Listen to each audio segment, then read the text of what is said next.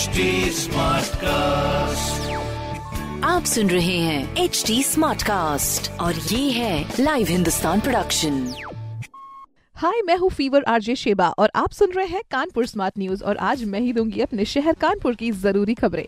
सबसे पहली खबर ये है कि कानपुर में 79,281 वोटर्स घर बैठे कर सकते हैं पोस्टल बैलेट द्वारा वोटिंग इलेक्शन कमीशन ने इस बार 80 साल से अधिक उम्र के बुज़ुर्गों को और दिव्यांग जनों के लिए, साथ ही कोविड पॉजिटिव पेशेंट्स के लिए घर बैठे वोट करने का मौका दिया है, जिसके लिए सहमति पत्र भी भरवाया जा रहा है। अगली खबर ये है कि आज़ादी की Amrit Mahotsav seventy third republic day पर यूपी एमआरसी, कानपुर और लखनऊ के लोगों के लिए तैयार कर रही है कॉम्पिटिशन और प्रोग्राम्स ऑर्गेनाइज करने वाली है, जिसमें सेल्फी पैट्रियोटिक सॉन्ग, लेख कविताएँ और ड्राइंग भेजकर लोग पार्टिसिपेट कर सकते हैं, जिसके लिए उन्हें सुबह छह बजे से रात दस बजे के बीच में स्टेशन कंट्रोल को अपनी कॉपी सबमिट करनी होगी। साथ ही इस पर अपना नाम फ़ोन नंबर सिटी और कैटेगरी लिखना अनिवार्य होगा। और अगली खबर ये है कि कानपुर शहर में पड़ी रिकॉर्ड तोड़ ठंड। कई सालों का रिकॉर्ड टूट गया है इसमें और शहर में टेम्परेचर 2.6 डिग्री सेल्सियस तक पहुँचा। पिछले बहत्तर घंटों से बर्फीली हवाओं के कारण शहरवासियों का जीवन अस्त व्यस्त हो रखा है। साथ ही रोडवेज़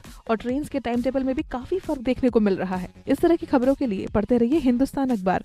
कोई सवाल हो तो ज़रूर पूछिए फेसबुक इंस्टाग्राम और ट्विटर पर।